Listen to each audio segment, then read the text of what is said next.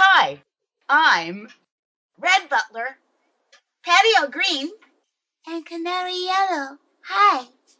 And I was on the original Rainbow Brite cast. But I'm really, yeah, she's really, oh yeah, she's really Mona Marshall.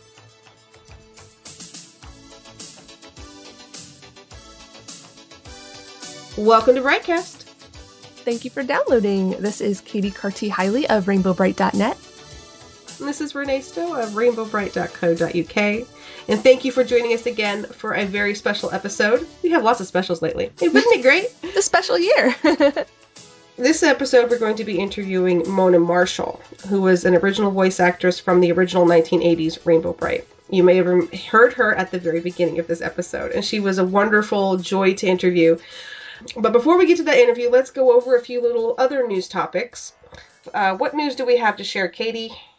One thing that I am not happy about. Me and Renee were talking about this last night. I think I'm more upset about it than she is, but whatever. There is a men's clothing designer named Kit Neale in the UK. I believe he's in London. And for whatever reason, Hallmark decided it would be a good idea to get with this guy and have him design a line of women's outfits that are Rainbow Brite inspired for Rainbow Brite's 30th anniversary. Now that in and of itself, not a big deal, but the result is hideous in my opinion. There's like a couple of dresses, there's some weird pants, there's a couple weird coats and this hat, and they're the most drab, bland colors you can imagine. It's just black, white, gray, off-white, murky green. It's like they took Rainbow Brite and did the opposite. I just did like a table flip when I saw the pictures. I'm like, who thought this was a good idea? How is this representative of Rainbow Brite at all? You know, there's like a couple pieces of artwork on it with Rainbow Brite, and that's it. And the rest is just random. There's a flower pot. There's some flowers. It's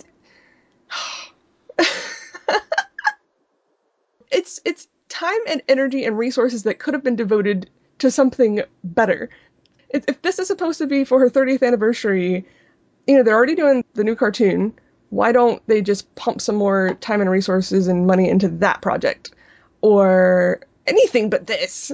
Or if they want to make clothing that the fans will enjoy and that actually represents the character. Because this... No! Well... I have to say that I'm kind of on the flip side of this perspective. I think that in a way they are actually kind of interesting because when I first saw the dresses, for example, they look like color pages.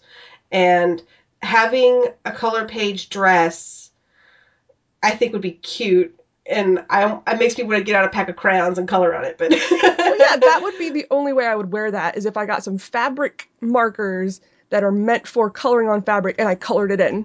Because otherwise it is so ugly. It actually reminds me of, I have a friend who is tattooed. And when she had a baby, she didn't get any tattoos done because she didn't want to get sick or anything from being tattooed. And so she had just the outlines of some tattoos she wanted to get done. And I thought that would be so great when she gets older, just give her a pack of markers and let her have fun. I actually did that on occasion when my old tattoo was faded and I wanted some of the colors to be a little brighter. I put them at totally watchable markers and just colored in. It was hilarious. But on the other side also, this clothing line is for adult fans or people who are grown up, women, who may not know who Rainbow Brite is. But they want this to be their introduction to it? If I didn't know who Rainbow Brite was and I saw this, I would be like, okay, that's ugly, on to the next thing. Yeah! It is also high fashion, and high fashion can be confusing. That's for sure. So I like to keep an open mind and give them the benefit of the doubt. Yeah. Maybe this is just part of it. I haven't seen the full collection, so I'm not exactly sure how it's supposed to be. No, I think that is the full collection. If you go to that article, that is the full collection. for those of us who aren't familiar with the article, we'll make sure to include a link on our website so that you can take a look at it too and come to your own conclusions. And Katie actually started a topic of this on the Rainbowbrite.net Facebook page if you want to add to the conversation and let us know your thoughts. Do you hate these? Because every single person that has responded on it hates it. Just like me. And yeah, the people who are fans of the designer, Kit Neale, they are all about it. They're like, oh yeah, this is the greatest thing ever. But those are just fashion fans. They're not Rainbow Brite fans necessarily. So we'll see. I can't. And plus, I mean, the stores that it mentioned in one of the articles that these were going to be sold in, I've never heard of it. It's, you know, it's in the UK. But I imagine since it's high fashion, etc., these are going to be really expensive. So very few people are going to buy them anyway. However, one thing that it does give me hope for is exposure when it comes to getting it out in popular magazines. For example, other fashions that Kit Neale has done have been worn in fashion magazines such as Vogue. And so it gets the character out there more mainstream to adults. You know, they're flipping through a magazine looking at fashion stuff. Oh, Rainbow Brite. It may not be what you remember, but it may jog a few memories, and it gets it out there. Personal opinion. If they could even recognize that it's Rainbow Brite, there's one picture of her on it. One! I will admit, I had to hunt for the Rainbow Brite. I saw Lurky. I saw Murky's Pawn Shop. Yeah. Murky's Pawn Brokers. That was cute. That was funny, at least. But you can't even see the characters unless there's like a close-up shot I found that, shows Rainbow Brite. And it's artwork we've seen before. It's nothing new. It's just a random pose that we've seen in books and coloring books or whatever. And it's like a street map and Murky's Pawnbroker.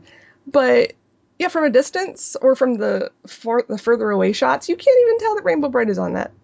So it'll probably have her name in the article. You're right. Maybe people will be like, oh, Rainbow Brite, I remember that. Why does this page have nothing to do with her on it? I also saw some on one shot, it looked like on the print, which was the side of a building, graffiti, I heart RB, which I thought was cool. And it doesn't have a lot of color. Most of the colors are muted. Some of them make you scratch your head like, what? They all make me scratch my head. The watering can, for one. But I'm thinking you accessorize something like that with something really vibrant, like having one of those dresses, but having a very colorful petticoat underneath it to make those colors pop and bring out the lighter colors that are in the black and white print. I think that would be cute, or pairing it with, the black and white dress. I'm really going for the black and white dress and those black and white slacks and that jacket. Those are really cute. And then pairing it with something really bright. You had I think it looked like a jacket, and then you have it with like a bright colored scarf, or you have the dress or the pants and you have it with a bright colored belt. I think it would add some to it. Fur, I don't understand. Yeah, they said it's supposed to be reminiscent of Twink and the Sprites. Yeah, the texturing.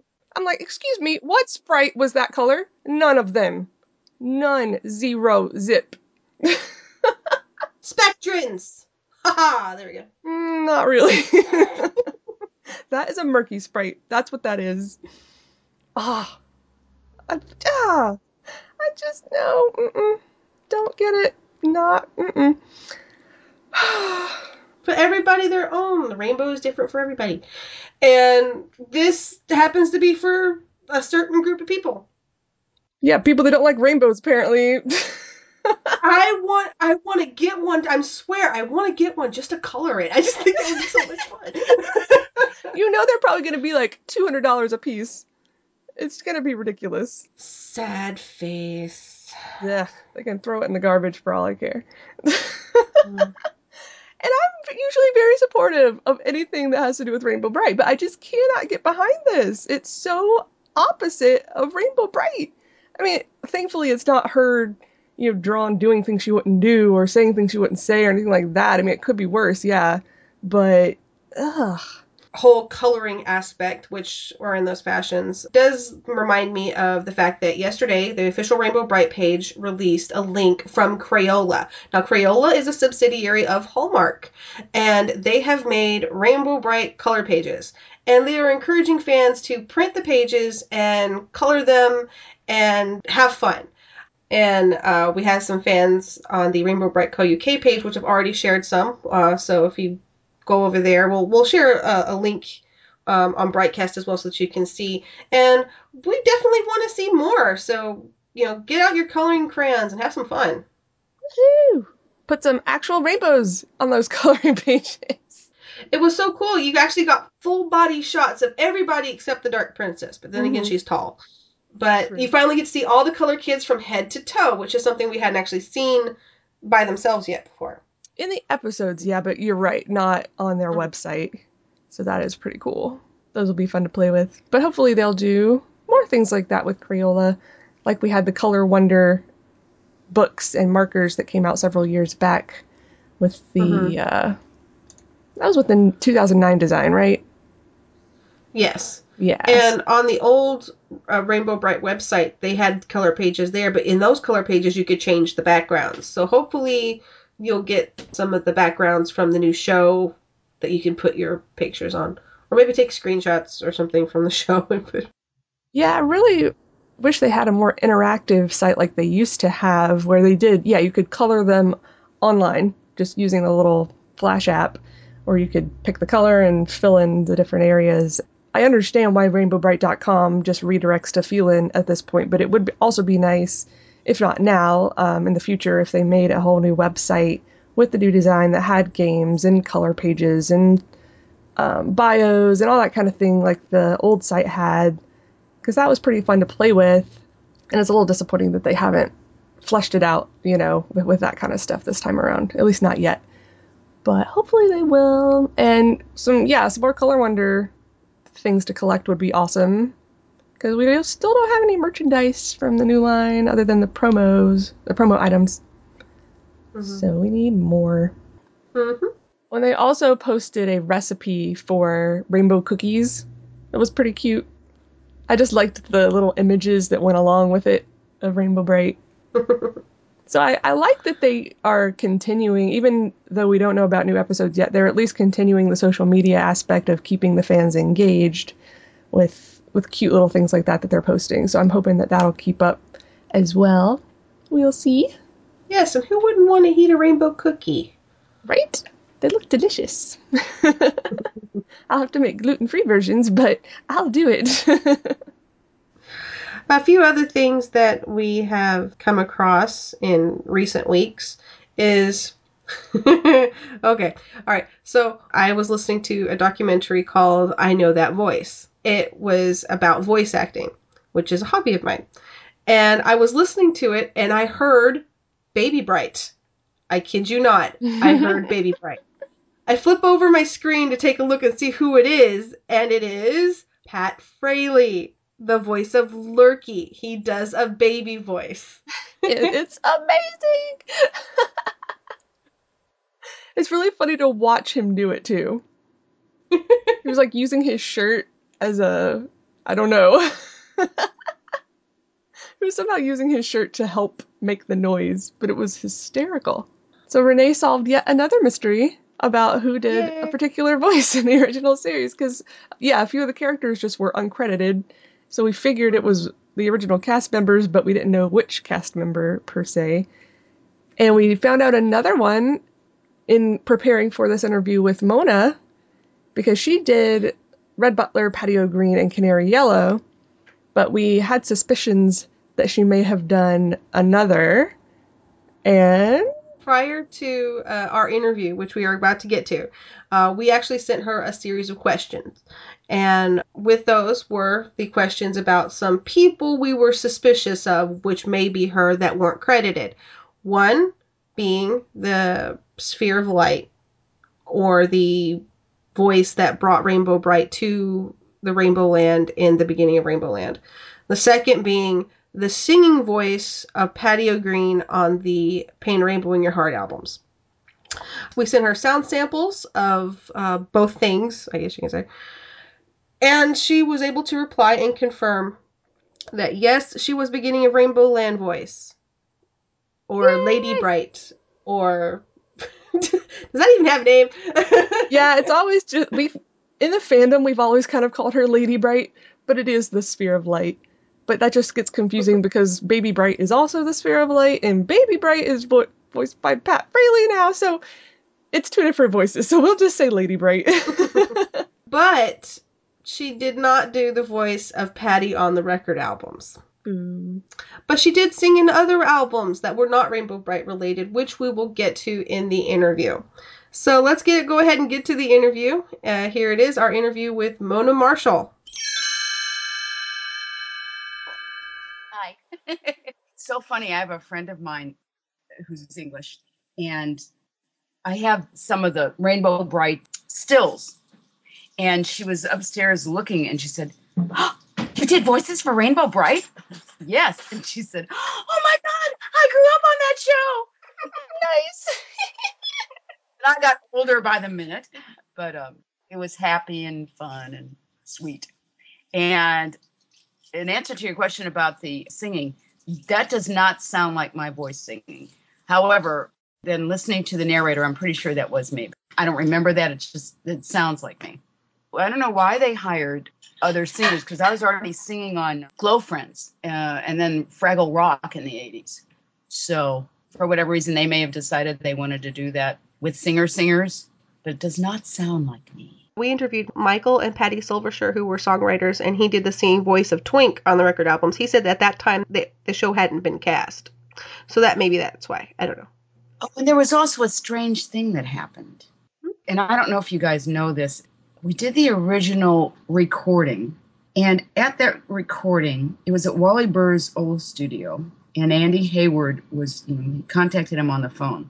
And there were kids there, kids in the cast, but it was an extremely long and very arduous session, mainly because you had the director, Wally, you had representatives from the toy company, Mattel, you had Hallmark, and everybody had a different idea of how things should be. I mean, it was very challenging. That was an 8-hour plus session. And for me, I was an adult, but for the kids, that was really rough. And it was just a long, long, long day, and it was a kind of a small studio. And, you're trying to get input and listen as much as you can. And mind you, that pilot, I only had maybe one or two lines as these characters, and you wanted to try and grab them and, get voice separation as much as you could. And so what I remember is that Red Butler was kind of a tough little guy like this. So I went for that little kind of forward sound in the mouth. Mm-hmm. And then Patty O'Green was supposed to be really bright. So I kept her up here. Wow, that is so terrific. And then Canary Yellow was supposed to be sweeter and softer. So I softened the voice. And oh, hi, that's remarkable. So that helped me because when you're doing, especially anything that's back to back, you want to keep that separation. But, you're trying as an actor to get a handle on, what's the personality of these guys? Mm-hmm. And the writers may have been there as well. The writers have been working on this. That's their baby. Mm-hmm. And just try and grasp what it is and make it happen vocally. Anyway, I thought that they had recast me. Yeah. Which, it happens. Whatever. So, and then I heard the first episode of the movie or whatever. I can't remember what the first thing was. And I thought, oh my God, that's my voice. Which was happy for me because I'm serious. Yeah. Yeah. And happy for us too. Well, I'm glad.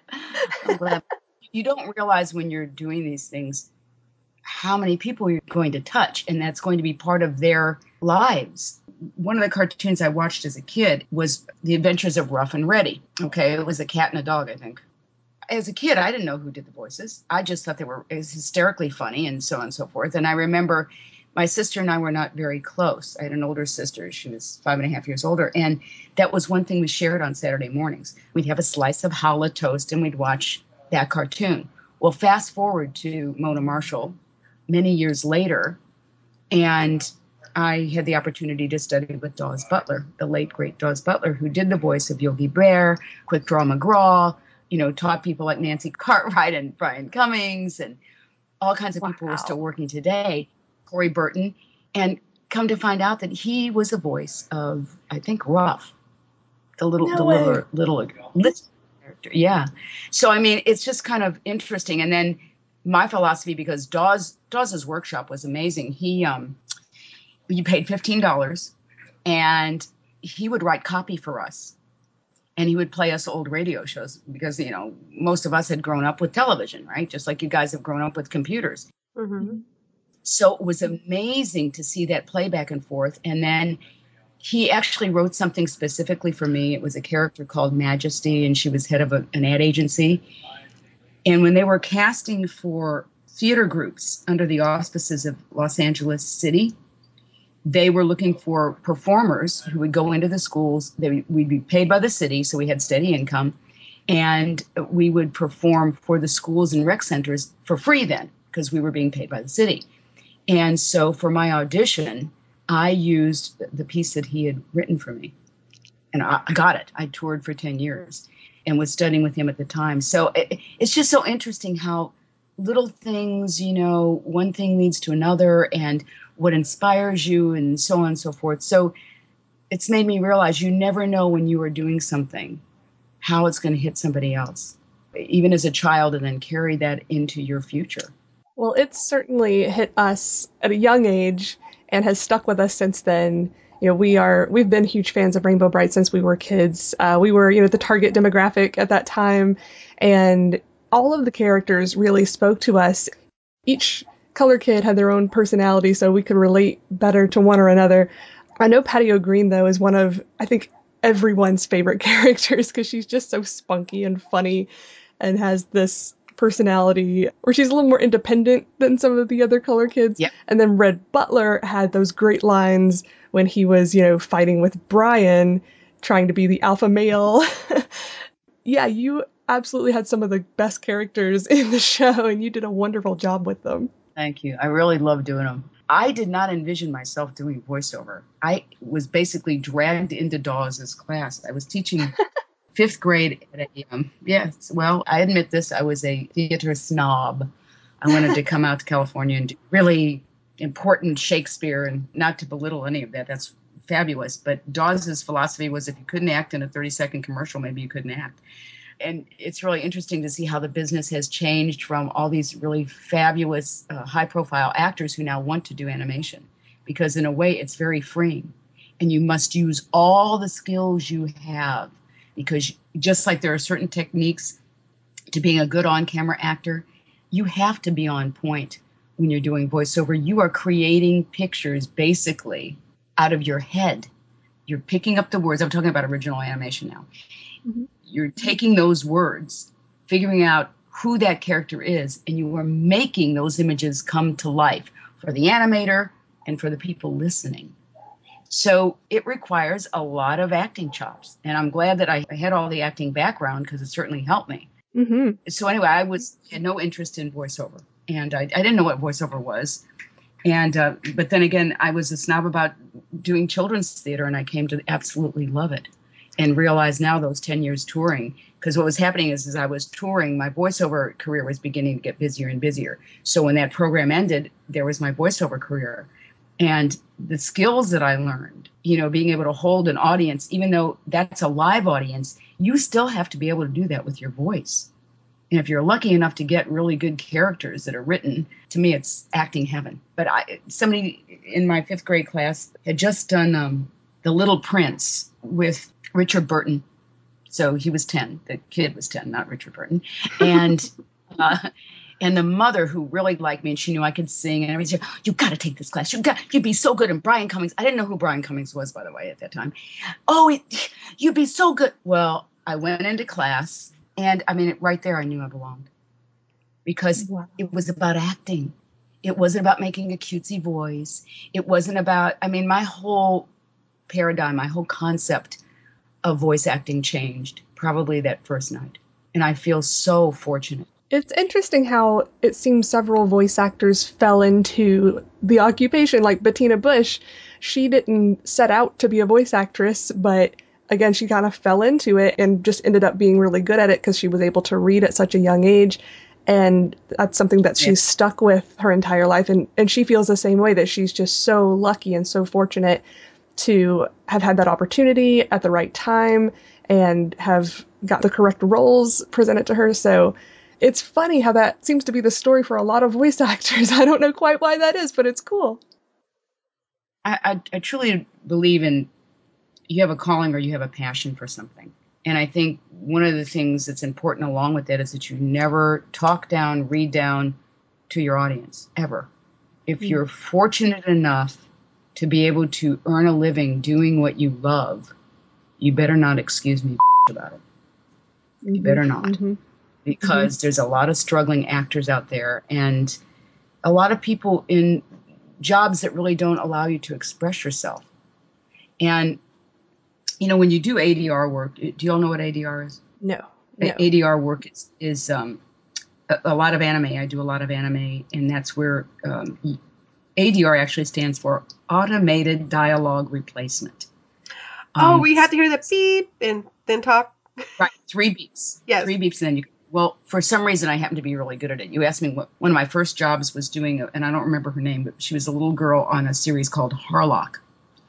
And that was one of the ways I knew I could do little girls. And this was before Rainbow Brite. But what I didn't realize is that I could do looping is what you're doing, because you're matching the mouth, because those pictures are already done. I didn't know what that was. I just knew that for some reason I was working with these other very skilled. In fact, David plays the Emmy on CSI. Brilliant, brilliant actor. Anyway, he was on that first show. And I guess Harlock was really big in Japan, and it was very well known and all that. And what I realized is the theater company that I ended up being in was called the LA Moving Van and Puppet Company. Now, I had never worked a hand puppet or any puppet in my life, but the director of that company was very smart. He thought it was easier to take an actor and teach them how to work a puppet mouth rather than taking puppeteers and teaching them how to act. And he was absolutely right. So he was looking for actors who had various skills. And sometimes we would be the front man for the puppet, and sometimes we would be the voice of the puppet. Mm-hmm. And he knew I was studying voiceover. So I did a lot of that. And one of them was a male chicken. Actually, it would have been a rooster. And so I'm sitting here while I'm doing this, realizing I'm moving my hand while I'm talking. But that skill... ability to do that is, I'm sure, what has made me a good looper. And like I'm currently doing, he's an iconic little guy called Doraemon, who's like Mickey Mouse in this country, but for Japan. So I felt extremely honored to get that job. So I got that at the beginning of this year, and it's all looping. And this little guy is adorable, but he's all over the place emotionally. Sometimes he's very wry, and you know, you're talking about an American voice, an English voice that is going to be different, but is somehow got to, you know, you're talking about doing an icon, for heaven's sakes, an icon. So I was, after the fourth audition, I thought I didn't get this, and I did. And, but he's wonderful, but that particular skill, and now you have to look at a picture that's already created and find your way back to making it yours. So you're talking about, both are about acting, but one is where you're creating that picture in your mind based on maybe a drawing, and if you're lucky, a storyboard, which sometimes you get, sometimes you don't. That's like what Rainbow Brite was. And now you're talking about taking something that's already drawn, moving, and finding that voice and that character. And add to that, you know, you're now talking about an icon that you don't want the Japanese to hate us. And then South Park is another whole thing, because that has to do with Trey and the way he talks and the drawings. Sometimes I have the drawing in the mouth. Sometimes I don't. And I never see a script. I only see the part that I do. So I have to kind of ferret out based on what I'm hearing Trey do in my headset. Your headphones. What's going on? And you're Mrs. Brofslovsky. Yes. Or you can make it easier and say Kyle's mom, Butter's mom, Token's mom. In fact, Butter's mom, I basically thought about what Canary Yellow would be as an adult. And so she came to this paint, more paint, that kind of breathy, slightly Marilyn Monroe kind of, you know, flaky. Which also, by the way, I took that voice and varied it for Moki in Fraggle Rock. You asked me what I was singing on in the 80s. Well, Fraggle Rock had a song every... I love that show. Of all the shows I've done, I wish that show had gone. I mean, they took our rating or whatever it was when we weren't even on. They had preempted us for a little girl who had fallen down a well. Thank God she's alive. But we weren't even on when they took the ratings. And, you know, we'll never know the true story. I've heard all kinds of rumors, but I loved that show. Because we could sing. I was doing two characters. I love Moki. Oh, you already know what's best for each other. Don't you have a little voice inside you? That was her key line, based on what the Canadians were doing.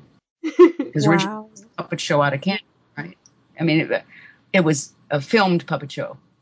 But it was clever. You know, it was Jim Henson, who I adored. Oh, yeah. That show still has a huge following. I still see merchandise come out every once in a while for it, like DVD box set, I think. It would be so nice if they cast that with us, the original. That was a great cast. All of us are still working, but you know. And the thing of it is, I still work, and I'm happy for that. And but it's odd how many little boys I do. The only show I was not doing children on for a long time was South Park, and then in the last couple of years, April and I started doing. I do Red. I don't know what character she does, but it's very funny. But, you know, about at least a good third of my career is doing little boys. I do one it's an app called Leo's Pad. Mm-hmm. And I love this because it's Leonardo da Vinci as a young boy. The idea is that it's a cartoon, but then there's different skill sets for kids to develop. So it helps preschoolers develop a basis that will help them navigate to kindergarten. Kids are brought up differently. Some go to nursery school, some don't. So this kind of gives all the preschoolers a chance to catch up. And it's cute and it's clever and there's some history. And I get to sing. Now, did you love to sing and act, these kind of things, when you were a little girl? Oh, my God, yes. My mom got sick when I was very young. And my dad had trouble keeping a job. And we lived with my grandfather. And I would go downstairs and I'd put on a record. And I dance and sing to the record. But they told me I probably hummed or sang before I actually spoke a lot. And I remember standing up. This is the time when you didn't have to belt your kid in. I was standing up in the back of the car and singing as the car. So I loved it. But my degree is in English, my first degree, because I was kind of a fat, kind of homely kid, wore glasses. So I was going to become an English professor because who cared, right?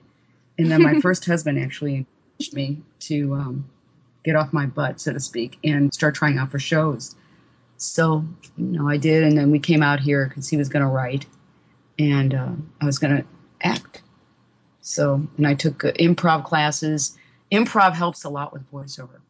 I always tell people I actually came out here because LACC had an outstanding theater arts program at that time.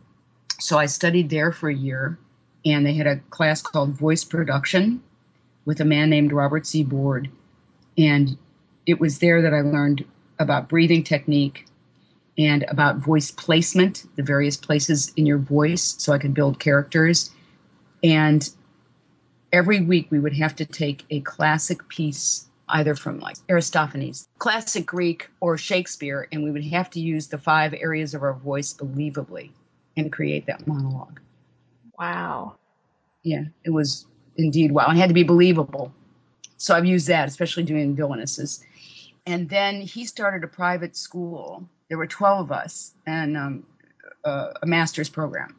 And he would not let us utter a word on stage until we had established through our movements the time period and what kind of person we were. Wow. Yeah, wow, indeed. It might seem that does not relate to voiceover, but especially if you're doing ADR or if you're picking up a script, you got to know who that person is and what their rhythm is like. You go back to Red Butler. Energetic, you know, really, you know, together. Wow, that is so cool. Later on, that same kind of voice I used for Izzy in was that series. Digimon? Yeah. That helped me a lot because they needed somebody. He was the computer expert, so he had to speak very fast and very precisely.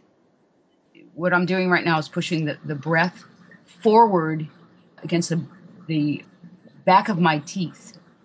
Okay? That helps you clip words. Okay? Because now you're trying to match a mouth and make everything distinct, because he was the one that had so much, he had to get across what was going on. So I kind of took the energy of Red Butler and placed him very forward so he'd have a very distinct sound. And I could speak really fast, and it was very clear, because that forced me to, my top teeth are hitting my bottom lip, and that air is forced right there. So it's clipped. Huh. You see what I'm saying? Mm-hmm. And exposition. He hit all the exposition. So it's interesting what you get from one thing to the other thing to the other thing. You know, building on stuff. And then Daws used to tell us to look at old movies. A lot of the more rambunctious women that I've done. Mm-hmm. It kind of sound like, well, I think that's a marvelous idea. Don't you think that's, whoa, how fantastic. Who's Marjorie Main. If you ever watched old movies and saw Ma and Pa Kettle. Yes. That was Marjorie Main. Nice. And, you know, we do it today. You pull off, oh, well, this kind of sounds like this actor, you know. Ben Affleck, I'm going to kind of, well, I'm thinking of guys, but, you know, you do the same thing. You kind of hear something. You're watching some kind of episodic. And there's a girl who talks like this. Sal said, is that nasal? I said, well, she's kind of nasal, but she's slightly adenoidal. And it kind of gave her a young quality. And this actress is very young. She's supposed to be an FBI agent. Well, I think it's going to be really great. Yes. I just want to know, could I just follow you? Because I think you... But when you do that with your voice, mm-hmm. it youngs you up. And this girl is very young. So I steal from anything I can. So anyway, what else you got here? Do you have, I love this. This is very educational for me. I actually did amateur voice acting online. I want to be a voice actress, but I don't. Oh, good. But you don't what? I'm not very good at improv, and I've tried dubbing, but I guess because I'm in a casual home environment, I don't have the beep, beep, beep. I just try to match when I can, and I don't ever do it very well. Well, remember that we have the advantage of the beep, beep, beep. It's kind of mm-hmm. hard not to have beep, beep, because how do you know when to come in? You know what that's for, right? Those beeps are lined up so that the fourth beep begins where that mouth opens. The beeps help you. Otherwise, how could anybody do that? I mean, I've done stuff like that when there's been no budget more times than I can, and, you know, but you don't have to do that. You don't have to reinvent the science of it. It's there. That's what the three beeps are. You come in on the fourth beep. That's really cool. Well, I think part of the issue too is that we live on the East Coast, and it seems almost all of that is done over in California. Do you ever foresee, you know, with technology these days, we can send MP3s back and forth at light speed practically. Do you foresee in the future that this could be a career that would open up to a wider geographic area, so to speak? Well, absolutely, I do. Plus, there's now so many more venues for animation. Mm-hmm. It used to be you had a season for stuff. Now there is no season for on-camera comedy. There is no season because you've got all these cable networks. So where are you guys again? I'm in Florida. And I'm in North Carolina. Yeah, you might want to move. You might want to move to either coast. But I told you my thing about Publix grocery stores. Mm-hmm. Yes. First of all, I was shocked I got Publix because it's like, I don't do that many announcer things, so except for animation or something or for games. So we used to go back east when my father-in-law was alive to Philadelphia during Thanksgiving. Well, I had been doing South Park since 2000. So I think I must have gotten the Publix job in 2005 or 6 because I've been doing them for quite a while. Well, South Park back at that time worked during the week of Thanksgiving. So when we already knew that there was a studio back there Let me get this straight. They would use the South Park studio and another studio. Okay. So there were always two studios involved, and I think they had to do that for Chef anyway. Mm-hmm. So they were doing him in New York anyway. This was Philadelphia. So because of South Park, I knew that there was a studio. Same thing with Publix. Their ad agency, it's now 22 Squared, but whatever 22 Squared was before this, they would have still had the two recording places anyway. Florida, right? They would do it through their studio to a studio in L.A., or in this case in Philadelphia. So I was able to do it in Philadelphia. So I ended up doing two jobs while I was gone on vacation, which was fun. So my father-in-law came down, and he, you know, because he had never seen anything like that. But that's really cool. It was fun, and I've learned a lot from those tags. You never short shrift anything. Don't do it in life, if I may use the word don't, and don't do it in acting. Everything is important. For me, I look at representing a company that I think is really outstanding. I was so glad I finally got to be in a Publix. But it's really obvious that these people care about, A, the ad agency cares because their ads are very funny. And they don't ever talk down about the product. And you'd be surprised how much copy I get where that is done. And it's so annoying. And I think, how can you pay these advertisers tons of money and they're not really, you know, putting your product out in a good light? They're making fun of it. Don't you get that? And sometimes people don't. But anyway, they've been very good. And you know, it's that same kind of feeling you get, well, like talking with you guys about Rainbow Brite. That's a privilege. I got to do something that touched a lot of people. Publix grocery stores, no, it's not like, you know, the hardest and most exciting voiceover thing I've ever done, but I've learned a lot, and it's important that that line and the tags be warm, be inviting. There's a lot of people that have gone into making it, not just the voiceover, but the food, the quality of the store. I'm representing part of that. It's a big deal. Mm-hmm. So anyway, getting serious here. Do you have any particularly fond memories of doing Rainbow Brite? I liked the people a lot. My fondest memories of Rainbow Brite is, one, I loved doing the characters. They were fun. They were sweet. You know, there was a shift in the business in the 90s. I don't know if you know that. I also, and I'm bringing this up for a reason. I also did the voice of Crackle for Snap, Crackle, and Pop in the mid-90s. I don't know if you knew that. Wow, that's a really good thing, don't you think? There was a shift, and I remember very specifically where they started to make everything edgier. I don't know if you guys are aware of this. Yeah, I've noticed that. Yeah, and that happened in the 90s because they went to a lot of pains, a lot of trouble to cast the three of us. Pop was out of New York, and Snap was here. And Snap was supposed to be this really sweet guy. I was supposed to be the one, the intelligent one. And then Pop was supposed to be like, oh, yeah, that's like really cool. And he was great.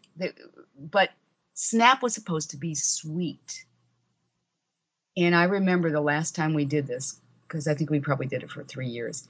The last time we did this, they had this copy that was totally unlike Snap's personality. Because they would write these little, you know, vignettes, right? And they kept going on and on. Now you have to remember, we had been doing these characters just like Rainbow Brite and Patty O'Green and Red Butler and Canary Yellow and all the other color kids had their own personalities. They had worked and honed these personalities. And they were giving Snap lines that weren't Snap. And then asking this actor to find it. So suddenly, okay, forget everything. And now you're going to be this other character, even though his name is Snap. And it was the only time. Those sessions should take no longer than 30 minutes. We were there for almost 2 hours. Wow. Yeah. So the business changed, going back to Fraggle Rock and Rainbow Brite. And that was when My Little Pony, even going back to Glow Friends, they were sweet. They were loving. They had grit, but they weren't mean-spirited. Mm-hmm. We had a shift in the 90s where things got a little edgier and a little meaner.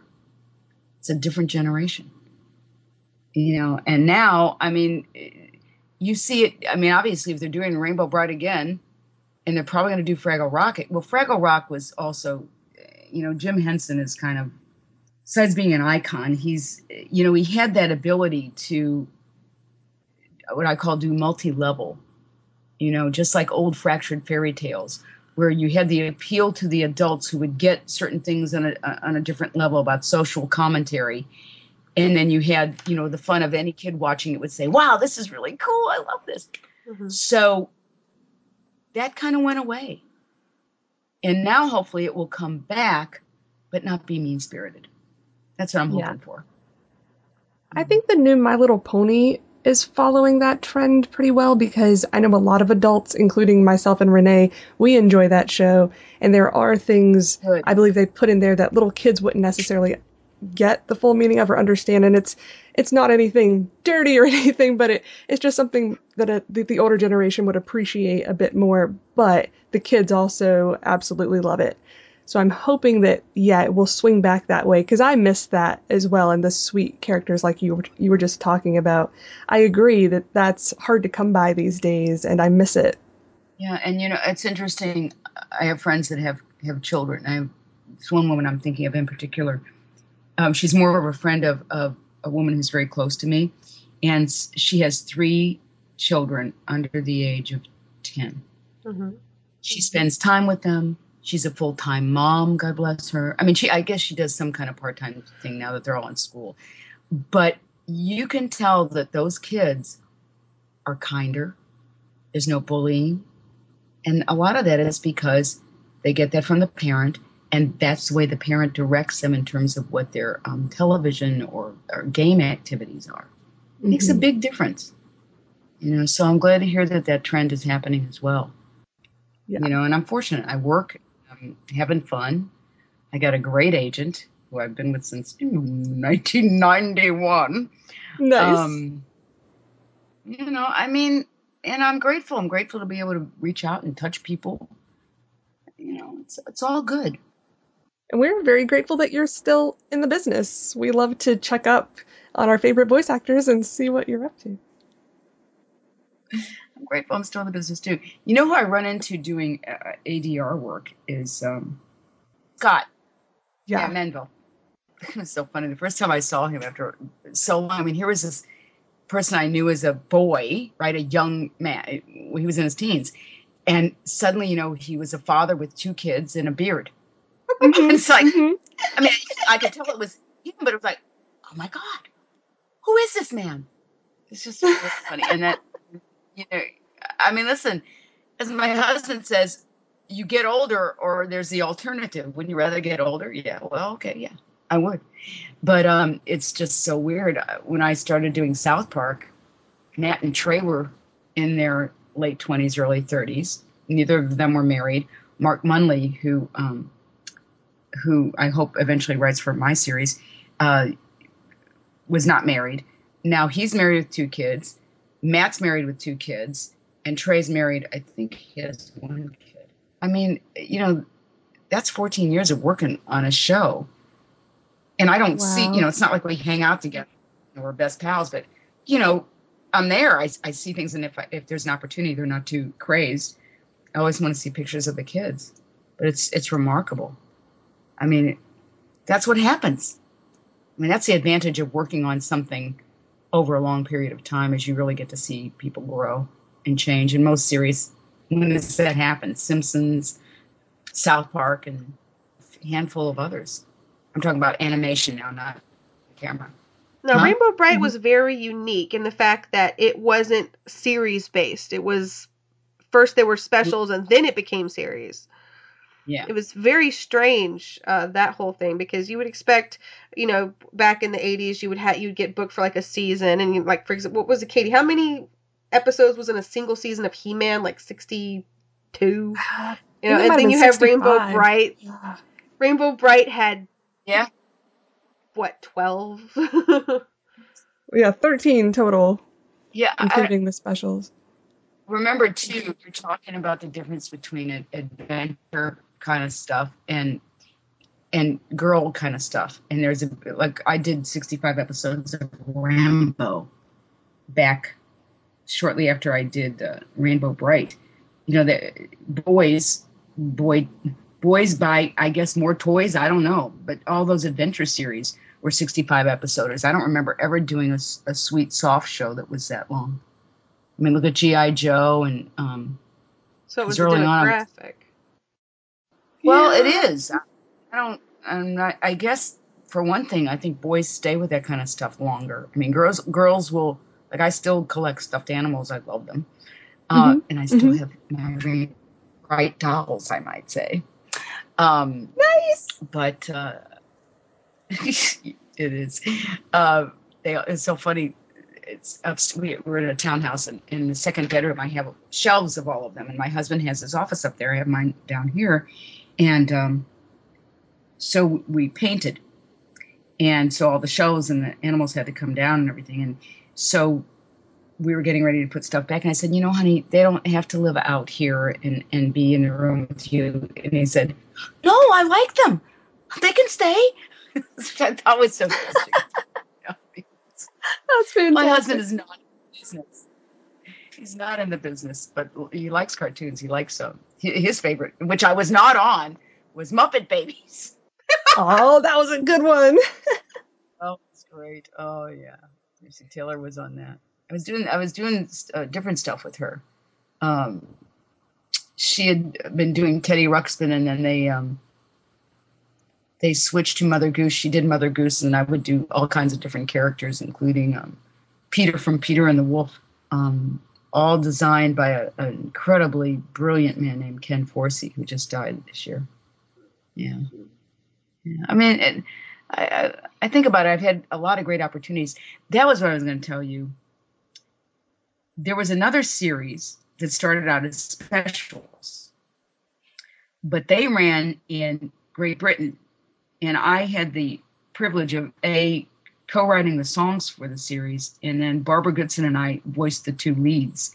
And they were Buttons and Rusty specials, and they did them around the holidays. And they were just, you know, two tough little boys. I was the fox, Rusty the fox, and Barbara Goodson was the bear. So it was a lot of fun, very adventure and very animated. And anyway, they liked the fact that they leaned toward education, you know, more toward principle building. So Bill Hutton, the producer, got a deal with the BBC to do 26 episodes.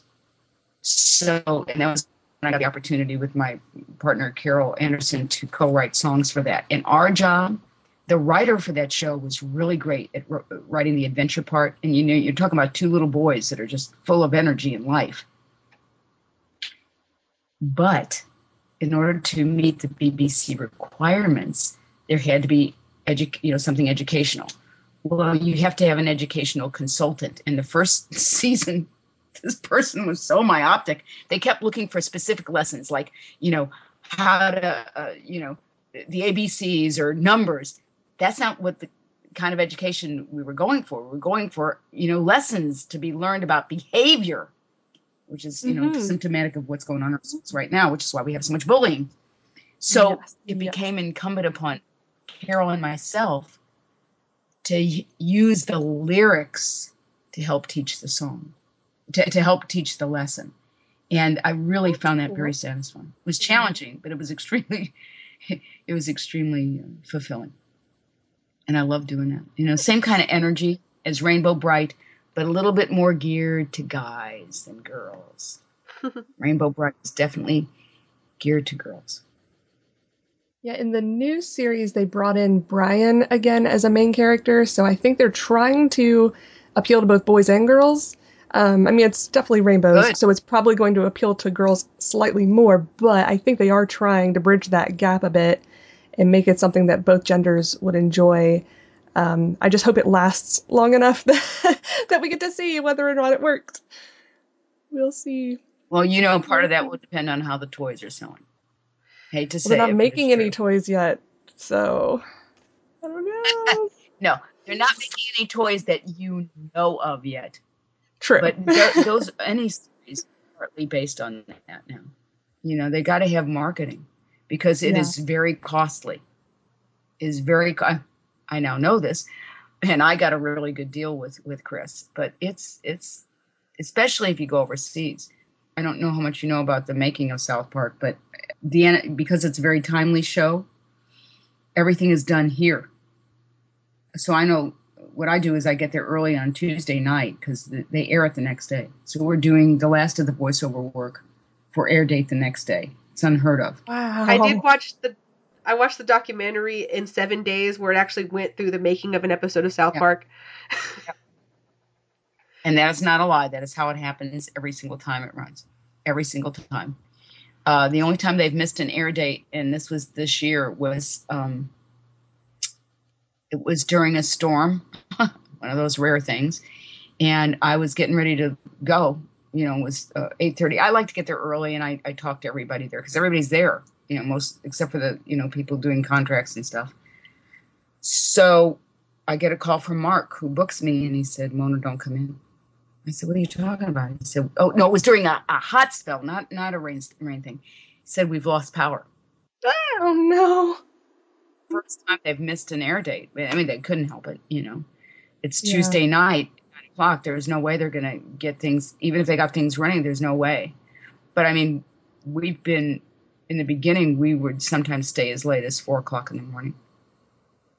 And the guys don't get home. Oh, yeah.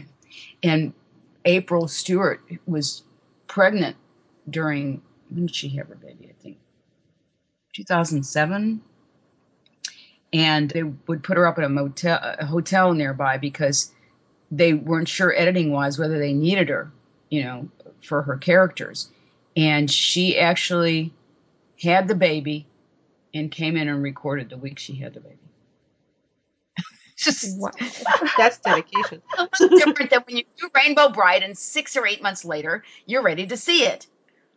You know, I gotta tell you, it's just so, it's all so exciting. And I'm glad that when I started, I wasn't, you know, now everything is pigeonholed. You're like, okay, you do ADR. Okay, you do animation. Okay, you do commercials. There was no such delineation then. You just did everything. So, you know, if one thing is a little slow, then I'm doing, you know, something else in voiceover. And, you know, it's great. And if you guys, you know, want to pursue this, I strongly suggest you do it. But it's got to be, you know, my first husband told me something that was really important. And that is you've got to deal with and want to go through the process. It's not enough to love something. You have to also accept that there's going to be, if you want the disappointment or I mean, I get calls. I'll give you an example. I normally get a call to do South Park. I can't go away on the weekends because sometimes I'll get a call after 11 o'clock. Mona, can come in this afternoon on a Saturday or a Sunday. That happened a couple of times this run. Well, okay, so Tuesday night, I was hoping it was the last show, and I'm not in every episode. I was hoping I would do it because it's fun to do and it's good money. So I'm expecting, you know, to hear from my agent about 3 or 4 o'clock to come in that night at 10. So I'm trying to do Christmas stuff when I can, right? You know, get stuff ready, and we have this big open house thank you party on the Saturday after Christmas. My husband and I cook everything, so I'm just trying to get our place in order. I'm also an artist, so my place is never in order, by the way. So in my office and the living room double as places where I do my artwork. I do wire sculptures and stuff. So I had gone food shopping, and I try and cook ahead when I can so that we've got healthy food. So it's Tuesday. Oh, and I've had Pilates. I'm still, you know, sweaty. I've been to the market. It's quarter to 11. I get a call from my agent. Hi, Mona. I said, hi. She said, South Park needs you at 1 o'clock today. Could you be there? I'm going, oh, and by the way, South Park is 35 miles away on the 4th. Okay. So I said to her, okay, I got to shower because I really stink. I said, tell him, and usually I have some leeway. Tell him I'll be there as close to 1 o'clock as I can. So I went up, I put the groceries away, stopped cooking when I was cooking, went upstairs, got washed and dressed, and made it a little before 1. But then again, traffic. That's impressive. That's why I never mind. Yeah, I thought so. That's why I never mind working at 10 o'clock. My parents are always like, oh, Mona, they need you at 10. I'm grateful because at 10 o'clock at night, when I leave here at 8:30, 8:45, there's no freaking traffic. So I'm grateful. Anyway, you want to know anything else? I want you all to do what you want and have fun doing it. Watch animation because it'll lighten your heart. Oh, yes, it always does. Of course, with the new Rainbow Brite show, we definitely want the original cast members to make cameos, at least, in the new show. That would be something you would be open to. Oh, of course. I'd be honored to do that. Are you kidding? Yay. I don't even know who's doing that show, by the way. Who's doing it? It is being done through Feelin', which is a subsidiary of Hallmark. Oh, sweet. That makes sense. That's who created it. Mm-hmm. Yes. Oh, that's nice. Well, if it's Hallmark, chances are they'll keep the sweetness, you know. So, yeah. Hallmark was very, I'm glad I had the experience of that first meeting, you know, when we did the original pilot or whatever, because you saw how passionate people were, because it came out of Hallmark, not out of Mattel, obviously. And I like to see that. I like to see people care about what they do. Obviously, you guys do. I mean, that's great that you've done this and that you've got, you know, information and keep people going and let them know what's going on. I think that's great. Oh, thank you. You're very welcome. And the people we've spoken with both that are working on the new show, the executive producers, we got to interview them. And as far as we can tell, they and the writer and everyone else that's working on it really does care. And they grew up watching the show themselves, a lot of them. So they really have a love for the property. They want to tell a good story. And you may make a positive impact on the next generation. So I think the love is definitely there. Well, see, that's the most important thing. I mean, any voice in the world, honey, can be replaced. We learned that when Daws died, and you know, and it was great that some of the people he taught took over some of his voices. But you know, it's still got to be about the product or the project, or you know, that's why it's so important when you work with people to leave your egos outside and make the best possible creation you can. So, as much as, you know, gee, it would be nice to be working on it, I'm glad that they found something to make it happen again for people. Yeah. Because it was lovely. Yeah, I definitely wanted to say thank you for taking the opportunity to give us the opportunity to talk to you. It's wonderful, and I absolutely love it. You're just this wealth of knowledge. I just want to soak you up like a sponge. Guys, do whatever it is that makes you happy and it fills you with passion, and go for it. That's what I want to see. And it may be doing exactly what you're doing right now. You know, keep that passion, keep that love of life going. Because, man, at the end of it all, you want to feel as though, wow, I've done what my little heart told me to do. You know? Wish I could just give you a big hug right now. I know. I think sometimes we get caught up in what we think our lives should look at, you know, which is what was happening to me about acting. And thank God this woman kept nudging me, because I would have missed out on so much, you know. And so sometimes we're so myopic about going in one direction. And I'm going to do this, as opposed to what really makes you sing. And sometimes you don't know. Sometimes you just have to discover it. You know, and something that starts out as a hobby may turn into something even more. You never know. Well, yes, I just want to echo Renee's sentiment that we are so appreciative that you took the time to do this. Thank you so much. Thank you for bringing life to some of our favorite characters. And we hope we get to, you know, possibly see you and do a cameo in the new show. And hopefully we can keep up with your career from here on out. And we'd love to interview again sometimes. So sure. just drop me a line. And if you don't hear from me, you know, within a month, drop me another one. Because sometimes I'm just going through so fast, I miss stuff. Well, let's get you back to your life. And again, thank you very much. And we'll keep in touch. Okay. You take care and keep that site going. Sounds like lots of fun. All right. You got it. Bye-bye. Okay. Bye. Bye-bye. And so that was a very fun interview, was it not, Katie? Of course it was. That was amazing. I like her a lot. She's a cool, cool lady.